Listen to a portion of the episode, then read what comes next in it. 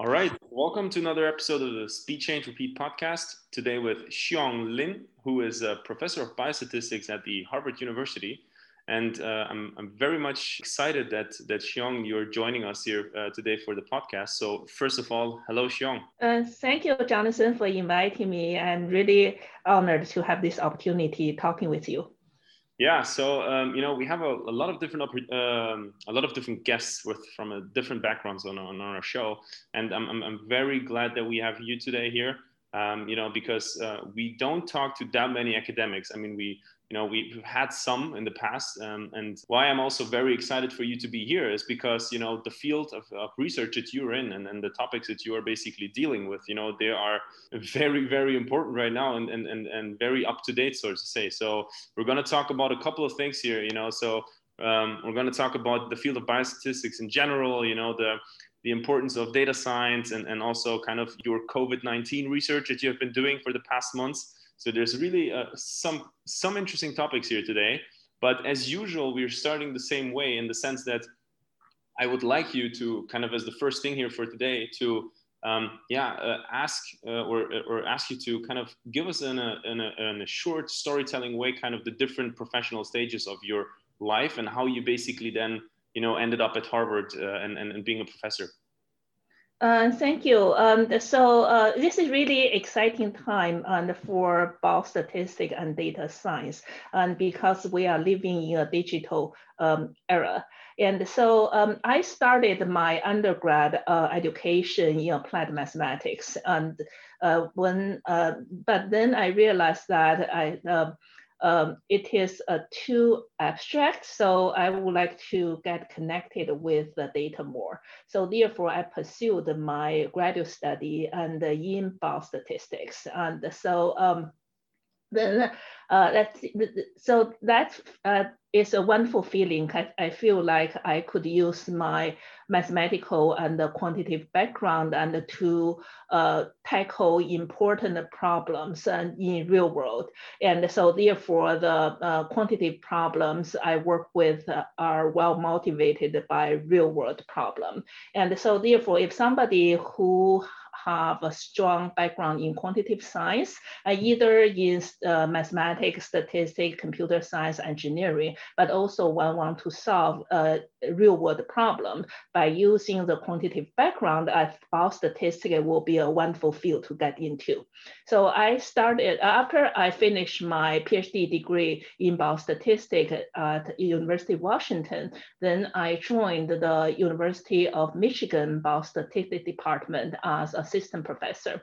I spent about uh, 11 years and uh, in the first part of my career at University of Michigan. And um, I, then in 2005, I joined Harvard uh, University, uh, the Department of Biostatistics um, in the Harvard School of Public Health. And uh, then uh, um, later on, I have a joint appointment in the Department of Statistics. And also, uh, I have served as the coordinating director of the program in quantitative genomics since uh, 2008. I was the department chair of the biostatistics uh, department and uh, um, for a few years. Yeah, that's very interesting. I think for a first question here today, I think the, the field of biostatistics is, is something that a lot of people, I think, do not really have on their on their uh, on their radar. I think sometimes even a lot of people, you know, tend to forget the field of statistics itself because right now we have, you know, we have like data science, machine learning, right? These these terms really, let's say, popping up and being very hyped up about, right? That people really forget that, you know, pure mathematics, right? And, and, and, and the, the algorithms that we have from mathematics that have been already around for, you know, quite some time. And also the methodologies that we have in statistics, you know, I feel like people sometimes forget that this is also, you know, those are fields that have been existing for such a long time. So maybe as a first yeah, question here today, the field of biostatistics, maybe kind of give us a, um, an, you know, a quick explanation of the field, you know, what are the, what, what, what are the trends and, and basically, yeah, uh, kind of give us an insight there. Sure, definitely. That's a great starting question. So uh, it deals with the uh, uh, data and the in-house related field. And so it, in particular, it focused on the uh, develop a study design um, for um, biomedical public health research and also develop and apply and the statistical and the computational method to analyze the data in biomedicine and public health. And so this field is quite broad. And so it involves the, from the basic science to clinical science and two population size. And so a statistic is really a useful field. It basically uh, applied to many, many different disciplines. And uh, so um, the, um, uh, so uh, we uh, work with uh, epidemiological study data.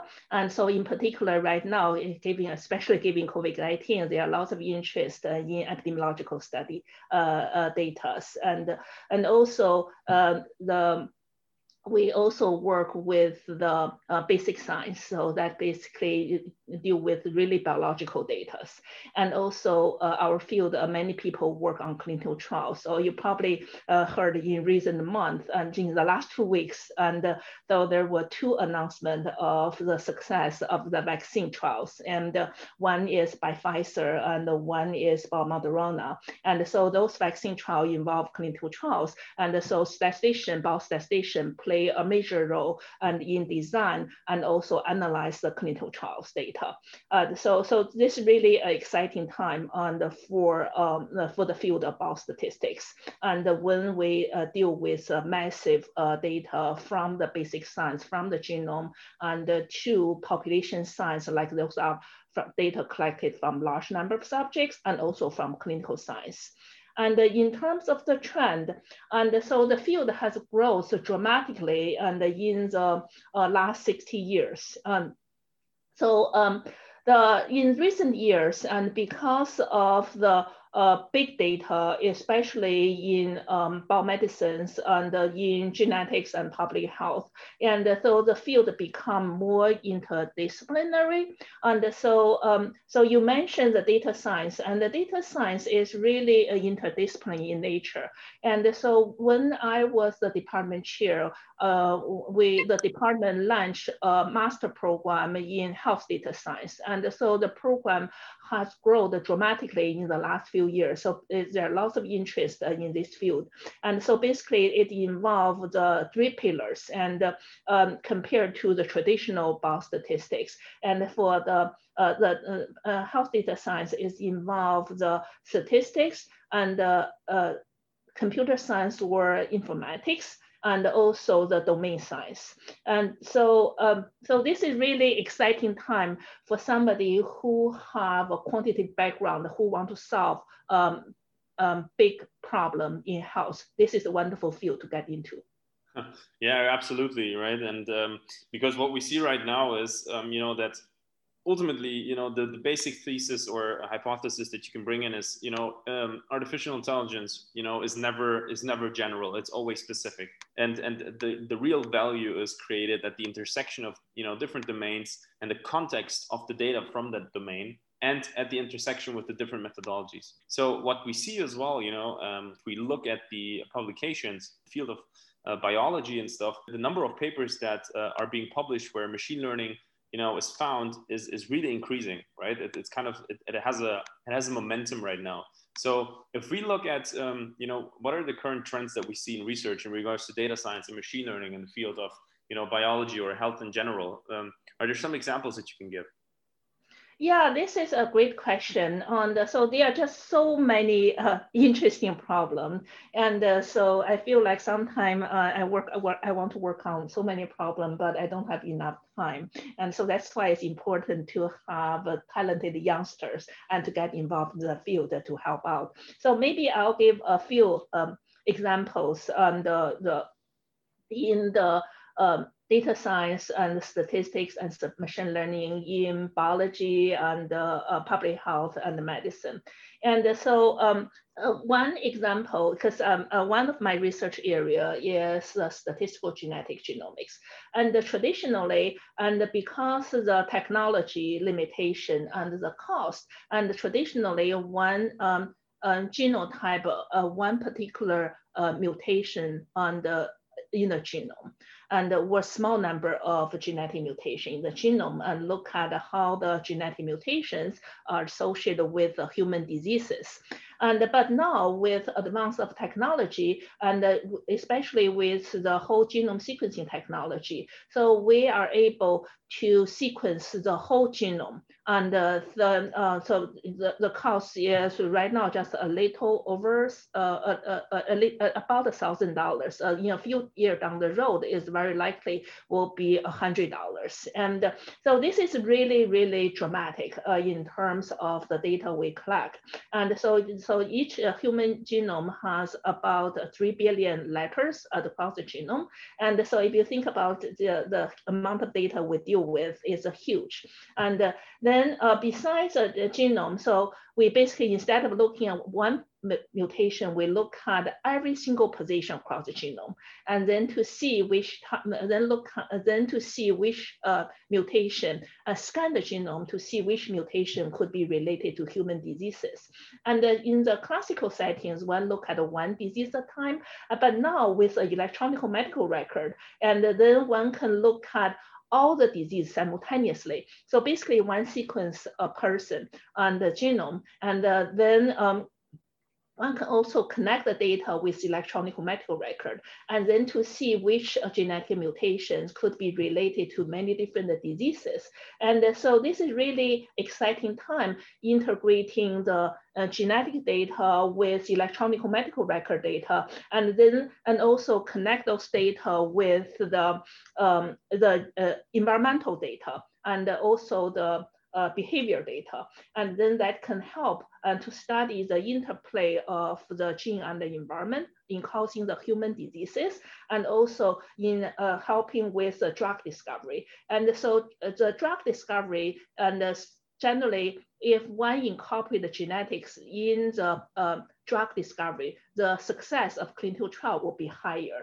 So and so then also from the biology and traditionally and then one analyze the using like a gene expression data using the array technology and then um, but now with the single cell uh, technologies and one will be look at millions of different cells simultaneously and to study the a disease causing mechanism. And so this is really exciting. One can look at all type of data and using the statistical and machine learning and uh, tools integrate with the domain science within the, the context and to solve the big problem, to understand the causes of human diseases and develop particular drug target and, uh, and also develop intervention strategies.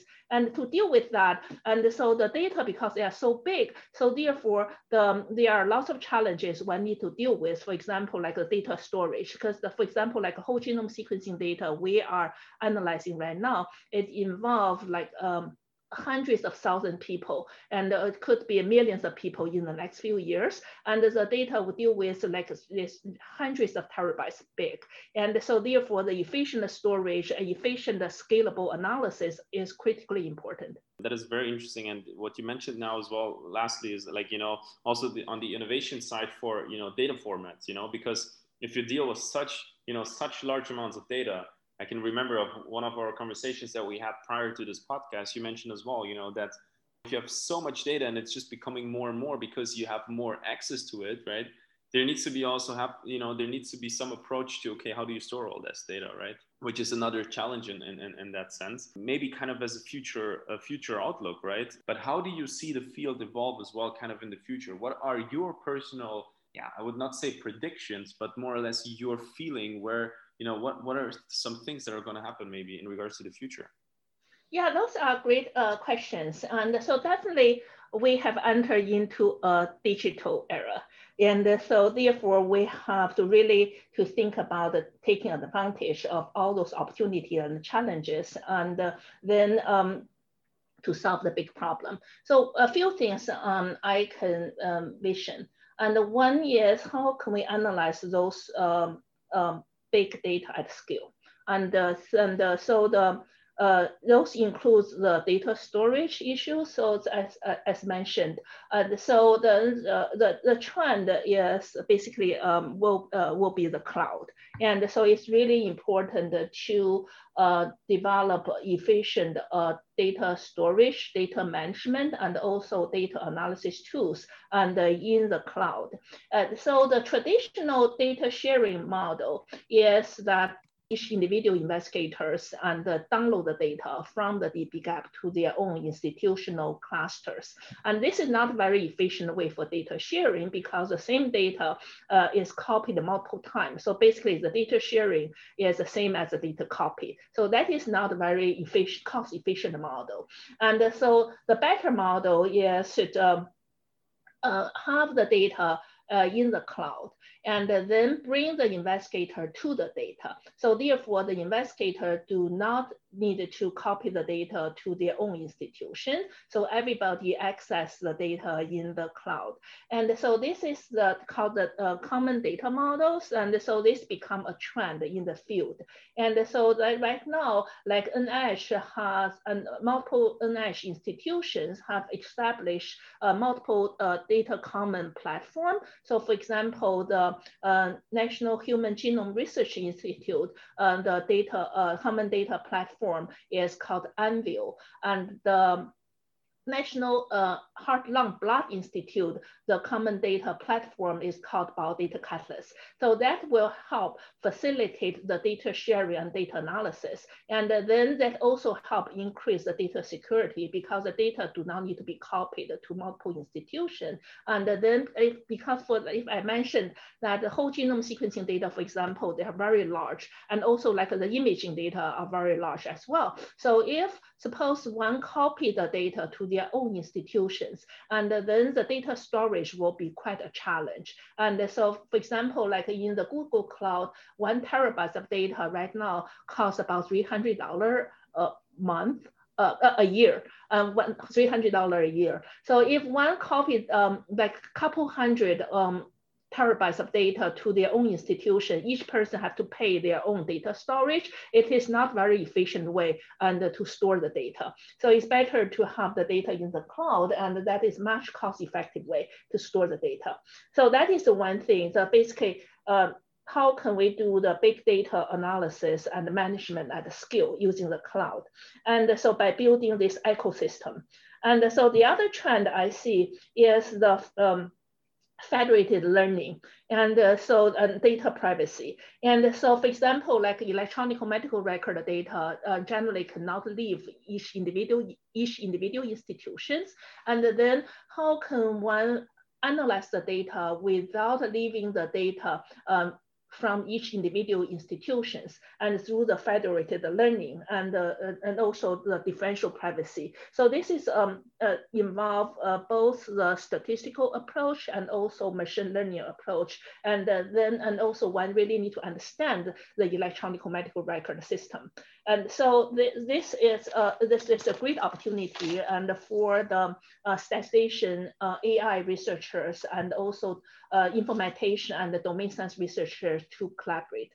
Uh, another field I uh, think is the, the causal inference for big data. So because many of the big data are from the observational studies, and uh, so and it's not based on the randomized clinical trial.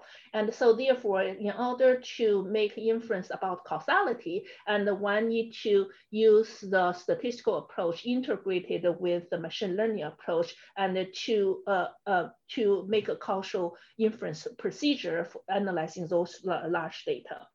And uh, so another thing I want to mention is the data, data visualization. And so this is really exciting field as well. And so giving so much data and uh, in many high dimension, uh, then how can one visualize the data and easily to get the main message out of the data? And so this just the few example, just there are just so many interesting problem one can work on. If we look at your specific research lab, right? And the tools that you guys use. So kind of uh, give us a little bit of an insight. You know, if you if you you talked a lot about cloud, right? So in regards to the storage, so what is you know your personal or maybe also you know the, the, the, research staff within your lab what, what what is the tool set kind of looking like in, in, in regards to you know do, doing your research uh, so the two sets, so like a one of, maybe I use one the example my, my lab has been working on. So uh, we have been involved in two uh, large whole genome sequencing consortia in US. And uh, one is called the Genome Sequencing Program that is by the National uh, Inst uh, Institute, uh, National uh, Human Genome Research Institute. So the other is called the um, Transomic Precision Medicine Program. And so this is by the National Heart Lung Blood Institute. And for the uh, genome se uh, sequencing program, and so we uh, uh, by the end of this year, and we are going to finish the sequencing about 150,000 people with the whole genome and 300,000 people for the whole exome. And then for the transomic precision medicine program, that's called TopMed. And so uh, we have finished the sequencing about 150,000 people. And so by the two programs combined by the end of this year, and we will have over half million people and uh, with a whole genome sequencing data or whole exome sequencing data. And then we, we look at many different diseases and from the cardiovascular disease and to the lipid trait and the COPDs and type 2 diabetes and sleep apneas, uh, among others. And uh, so the, the, data, as I mentioned, the whole genome sequencing data are just so large. And uh, then, so really to analyze the data, we need to uh, scan the genome and effectively, if you think about the data, uh, we probably by the end of this year, we will have a billion, uh, 1 billion um, um, uh, uh genetic variants and collected and uh, uh, from uh, this uh, half million peoples. And so we need to scan the genome and uh, so to see which genetic mutation associated with say cardiovascular disease. And then this will help to identify the um, the drug target. And especially if uh, then, but in order to analyze those data, because the data are large and it has couple hundred terabytes of data. And so we need to develop very efficient algorithm and also powerful statistical algorithm and to identify which genetic variants are associated with a, a cardiovascular disease. And uh, then also because the, we look at the genome and those hundreds, uh, hundreds, uh, hundreds of millions um, of genetic variants. So we do a lot of lots of tests. And so because when one does a lot of tests and one's likely to have a false positive uh, uh, discoveries. So therefore we need to develop a, a statistical method that control for the multiple look at the data and to reduce the false discoveries. And then also because we look at many different phenotypes, and so the phenotypes and um, they are collected from the subjects and they from multiple ethnicities. And so we have uh, Caucasians and then um, Hispanic, Latinos, and African Americans. So this is one big things and in our studies because we look at multiple ethnicities. And because the multiple ethnicity study are more challenging but also important in order to make the result um, applicable to multiple um, uh, ethnicity groups. And so that also we also have the some subjects are related to each other. They are from the same families. And so this also calls for uh, advanced statistical method and to um, account for um, samples from multiple ethnicities and also from the uh, same family members. So as this is just give you an idea that to analyze such type of data, one will need to understand the statistics and uh, also need to know um, um, the uh, uh computer science. And because the data are large, we need efficient algorithm. And also one has to understand the genetics and the disease. So in order to make the method and really useful for the uh, genetic discovery.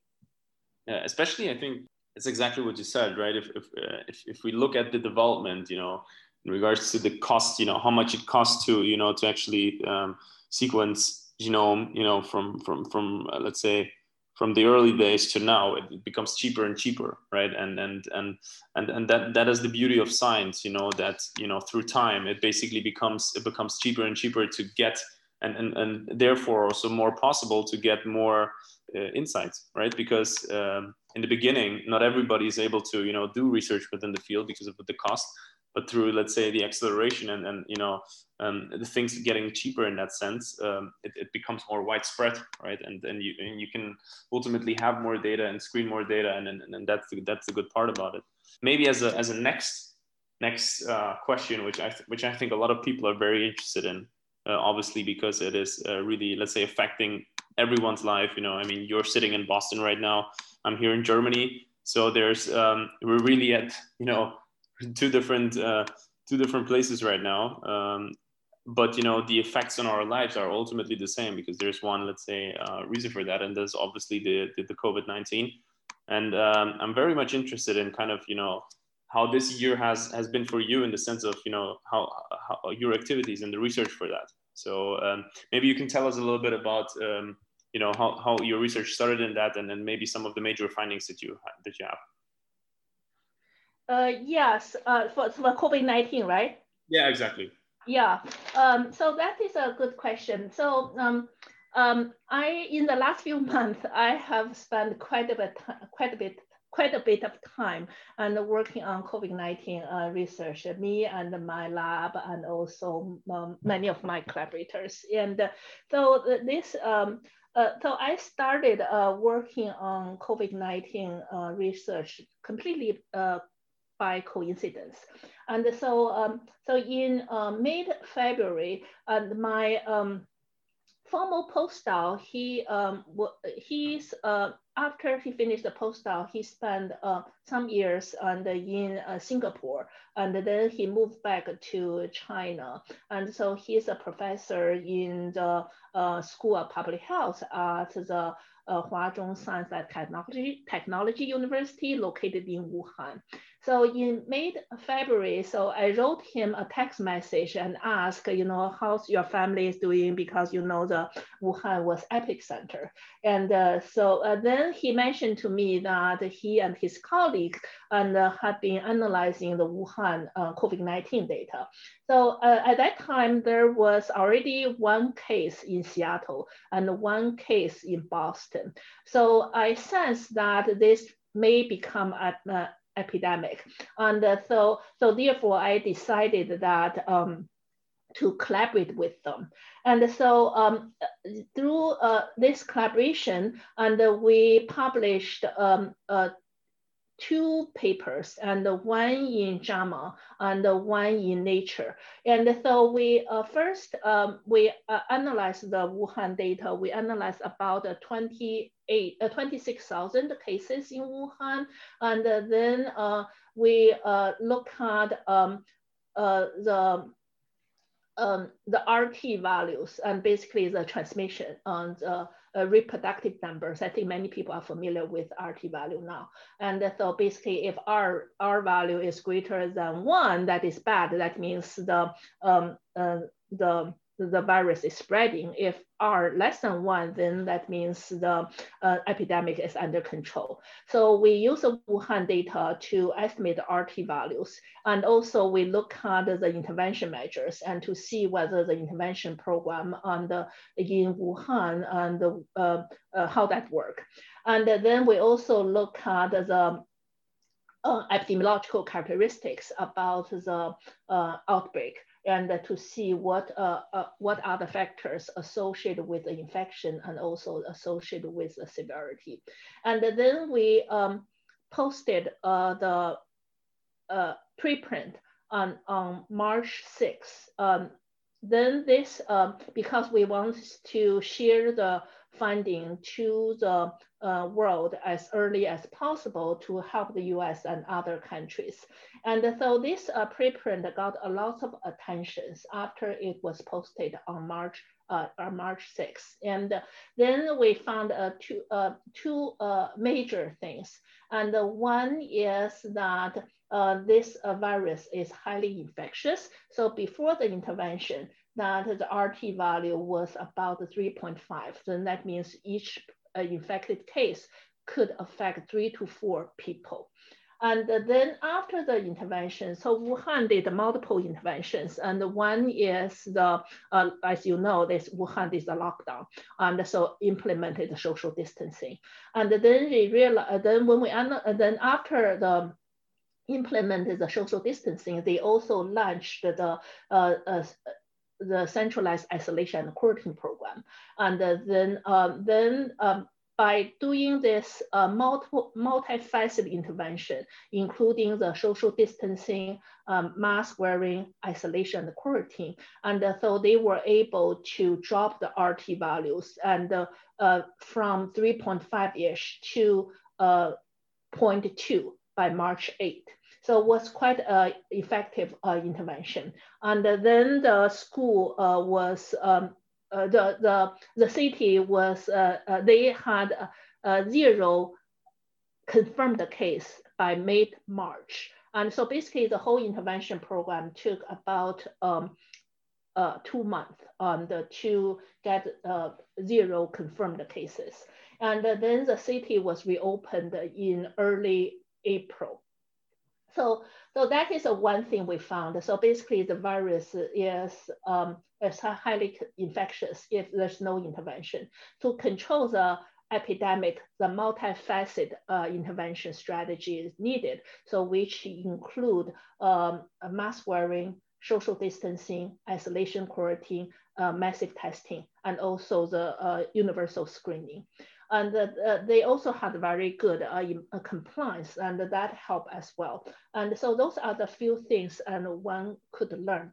And then we also found, uh, though this paper was um, found, was published in um, in JAMA uh, in mid uh, April. And then I was invited to testify in the um, UK uh, Parliament Science at Committee of Science and Technology in mid-April and share with the Parliament, uh, the eight Parliament members about the uh, the findings of uh, of the Wuhan study, uh, Wuhan studies, and also and uh, then I made uh, several recommendations as well. And then the the committee of Science and Technology of UK Parliament, then they wrote a letter to the Prime Minister Johnson and in May, they making 10 recommendations. And so including several of the recommendations uh, I made. And uh, so, uh, so then um, also we uh, published the second paper and uh, in July in Nature. And so in this paper, and we first uh, uh, we develop this um, uh, dynamic transmission models. And so the major uh, message besides estimating the RT values uh, is that we estimated there is a high percentage of cases which were unascertained. So that means there were a large number of cases and which were undetected. So we estimated about 87% of the cases were undetected in Wuhan. And so many of those cases were asymptomatic or mildly symptomatic cases.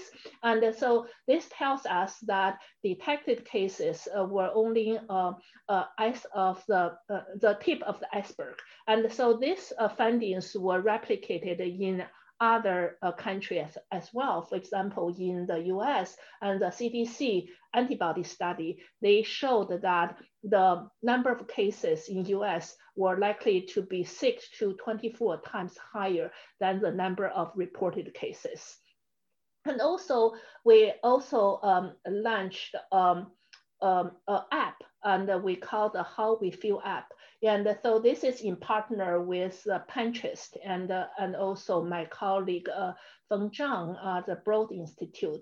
And so this app collects the data of the um, users' symptoms and uh, the test results, demographic information, and also exposure informations. And so this app was launched in April, and then we, so far we had over 700,000 uh, users and also we had almost like 14 million responses and so we published the first paper out of this how we feel app in uh, nature human behavior and uh, in the summer and so we found that um, we showed who were the uh, who had been uh, tested because um, the uh, testing kits were not widely available. And so therefore the um, uh, essential worker, healthcare worker, and also people of color, they were more likely to be tested. And also we found what are the factors associated with the positive test result. And then we found like the people of color and the healthcare workers and, and also like the, the males, and they were more likely to have a positive test. And, and also the people who have pre-existing conditions and they were more likely to have a positive test.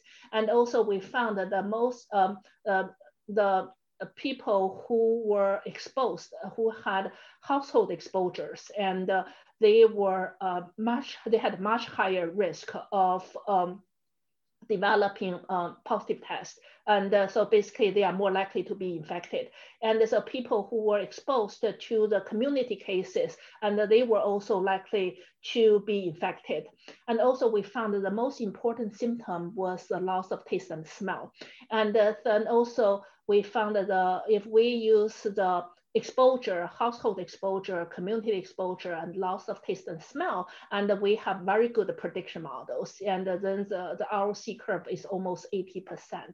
And so, yeah, so those just a few things that we have been doing and using for to help with the COVID-19. That is incredible. But let's start with the first thing. So you, you said you were, let's say, invited by the UK UK Parliament to kind of present your findings there. And um, you know, and the, the interesting thing is that, you know, you early collaborated also with people that are analyzing the Wuhan data.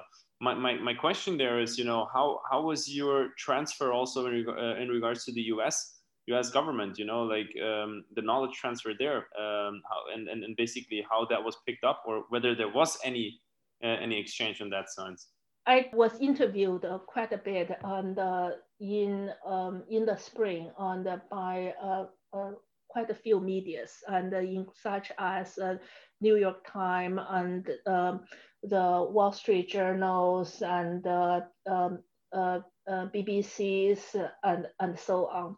And uh, so the um, so I think the and also I was on the uh, task force of Massachusetts State and uh, in the spring as well to develop uh, the the strategies. And so the so in particular, for example, like in Massachusetts, and the the the Governor Baker really appreciates science, and the task force develop um, a recommendation, a report to Governor Baker. And uh, then Governor Baker follows the task force report. And uh, then the Massachusetts was the first state which launched the uh, contact tracing isolation and quarantine program. And so that uh, that really uh, helped the Massachusetts, as you you know, like the um, in the spring and the northeast uh, of um, uh, in, in March and Northeast uh, was in, of US was affected most, such as New York, New Jersey, Connecticut, and uh, uh, Massachusetts.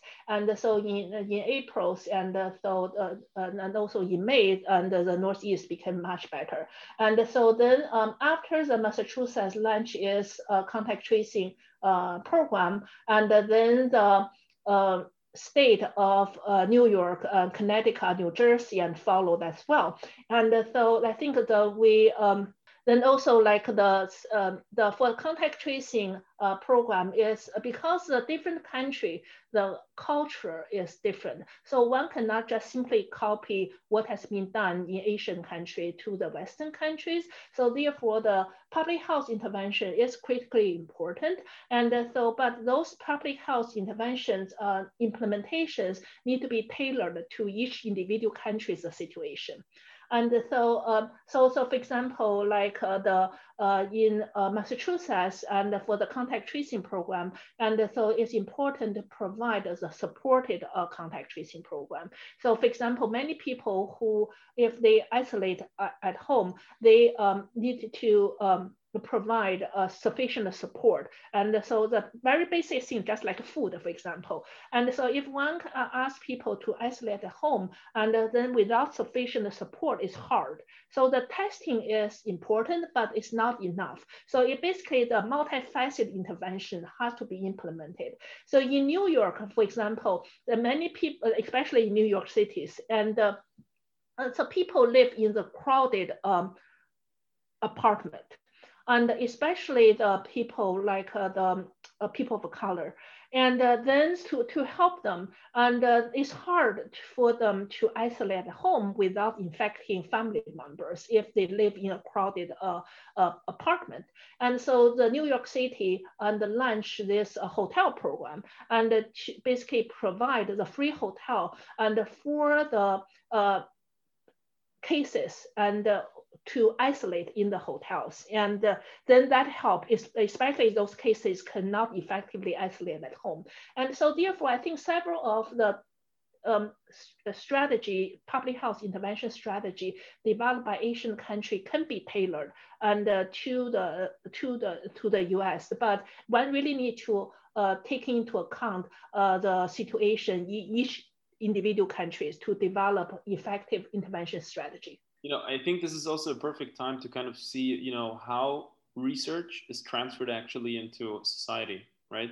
Uh, a, a, perfect example, and I think it has never been important, right? Oftentimes the, the, the, discussion evolves around, you know, how do you, how, how, how is research basically going into society, either, you know, through valorization or through, you know, um, creating economic value or whatever. But, you know, especially in, in, in, in this case, you know, with, with uh, the COVID-19, I think it has never been more important to see and to kind of, you know, also understand maybe after this has gone over, you know, what what what are the problems, you know, whether when there has been significant, you know, findings, you know, to kind of use this as, a, as an input basically to for for measures, right? And if we take, and maybe you can, you know, you you can give us some insight there because what we see right now, and we talked about this as well before the podcast, is that uh, a lot of Asian countries are doing very, very well, you know, and then if we look at China right now and then and, and Wuhan and stuff, it is really, you know, the, the, the measures that have been taken are very, very well taken and, and, and also, you know, the, the results are shown, right? The numbers are not that high. So maybe, maybe, maybe what's your opinion on this? You know, what, what, what is, what is the reason for this to to to to let's say come across and and why isn't why isn't it working at uh, you know in the different places yeah, so this is this is a great question, and a few things. And uh, one is that um, the public health um, measures um, has been shown and to work in multiple Asian countries. And uh, so the, the, the public health uh, non-pharmaceutical intervention measures, people uh, know those works. And so the challenge is implementation and also compliance. So in, so in order to, um, to uh, implement um, those intervention measures in different countries, one has to really integrate uh, with a tailor towards each individual uh, society's uh, situations. And so, so, so the, uh, this really need a strong partnership of uh, multiple stakeholders, including um, government leadership and uh, academia, industry, and community leaders, and also regular citizens. So this basically, we are all in this together. So we have to really work together and uh, to get out of this. And so that is the first thing. So basically it's a partnership and of um, many stakeholders. And uh, the second thing is the, the compliance. And uh, so the, the we analyze the uh, the how we feel data. And so, so for the March, we analyze the data in uh, uh, in April and May. And so, for example, like mask wearing. And so when we analyze the the, uh, the May data, and the compliance was probably 50%. And so the how we feel data was collected across the U.S. And so therefore, how can we improve the compliance and by um, accounting for the uh, situation and the cultures and in each individual uh, society and also in each individual regions.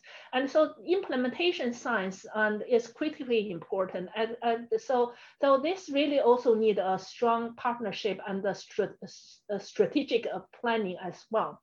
And then the third part is the, the communication and this communication and so the, the scientific the science is wonderful but also it's important to communicate the science to the general society effectively so the general public can really understand the science and can um, appreciate the science and also can become a partner with the scientists and to fight against the COVID-19 together. And so, so therefore, this is really a multifaceted effort and to in order to get us out of this. You know, maybe as a last question for today, what, what are some of your personal observations of the status quo and, and kind of like how you see the next upcoming months maybe maybe from your perspective on the research field but also let's say in regards to what we see what we see in society and politics um, maybe kind of as a future outlook. Um, i don't want to call it predictions but you know ultimately every every person has a, has an opinion which is based on which is based on uh, observations and, and oftentimes also data and, and, and conversations and, and exchange with other people so um, maybe, you know, kind of as a last thing here for today, would be great if you could share some of these um, future outlooks from your side. So, okay, let me talk about uh, COVID first. And uh, so um, next few months uh, will be critical. As you know that we are entering into winter and uh, then the number of cases have been going up globally and in many countries, especially in uh, North America and, uh, and also in Europe, as we have observed. And uh, so, um, so therefore, the, the public health interventions uh, remain important and uh, uh, critically important in the next few months. And so to reduce the number of um, infections and also reduce number of, a number of deaths. And so, um, so then how can uh, we learn from uh, the what we have learned in the spring and also the summer and to make to uh, implementation of the public health interventions more effectively and to increase the compliance. And uh, so basically, how can we improve the implementation? How can we improve the, the compliance? So that is the first thing. And the second thing is the, uh, the, the, vaccine. And so this, as you uh, probably noticed that uh, in the last two weeks was uh, really wonderful in terms of the scientific advance of the vaccine trials. And so the uh, announcement. So like uh, Pfizer, for example, today, they just announced that their final data showed that the Pfizer's vaccine is 95% um, effective. And uh, Moderna uh, announced earlier this week that uh, their vaccine is also 95% effective. And so this is really uh, wonderful news and for the community. And then the then um, so the uh, next, but then the vaccine will not be um, available and uh, to uh, uh, to everybody until later next year. And so the vulnerable group such as the um, healthcare worker, essential worker, and uh, the elderly, and they will get uh, uh, they will be prioritized and for the vaccine uh, distributions. And then so uh, then so for the vaccines, and so not everybody will be willing to take the vaccines and based on the historical data. And so therefore the next few months is um, how can uh, get those vaccines approved and also develop the effective uh, distribution plans and also how can one uh, improve the um, vaccines uh, compliance. And uh, so have uh, this basically will need a strategy development as well and make more people willing to take the vaccines. So basically we need a stronger science and support those vaccines are effective and also implementation science in terms of the distribution and also the compliance. And so that, so we, so the uh, 2021 and uh, uh, will uh, look promising and giving the advance of the technologies, and but also they will we will feel uh, we will face a lot of challenges as well. So one cannot uh, wait until say the vaccine will be the silver bullet, and this won't happen. So really needed a, a multiple facet approaches, including the non-pharmaceutical interventions and the public health intervention, and plus the vaccines, and also um, plus the treatment uh, as well. So this is on the COVID side. So this really, again, this really a team effort, and we need multiple stakeholder work together and uh, to uh, fight against the COVID. And so in terms of the general um, outlook and for data science biostatistics. And so this is really exciting time and for quantitative scientists, uh, for biostatisticians, statistician, and the data scientists. And just there are so uh, many interesting problems and there are so many big problems we need to solve. And then with the um, uh, quantitative tools like statistical tools, um, machine learning tool, AI tools, and uh, then by working together of the statistician, uh, by the statistician and the machine learning uh, data scientists, and also in collaboration with the domain scientists, and uh, we are going to have very bright future to solve big biomedicine and public health problems and using those tools thanks a lot for this great insight. I think you know it is very clear that there's a lot of opportunities, you know, uh, in, in, in this field, and and I hope you know that that uh, a lot more people will you know will will join and find joy in the intersection of this, you know, because the you know the demographic issues and the challenges that we have, you know, in regards to population growth, and you know, and and and, and the challenges that we have in, in better healthcare systems, and then also in regards to personalized medicine you know, I think the field is huge and there's so much potential for that. And then, you know, with, with technology advancing and the ability to process and analyze as well bigger amounts of data, I think there's so much that we can do here. So thanks a lot for being on the show and, and, and giving us this insight. It was great talking to you. Thank you so much for having me. It was great talking with you too.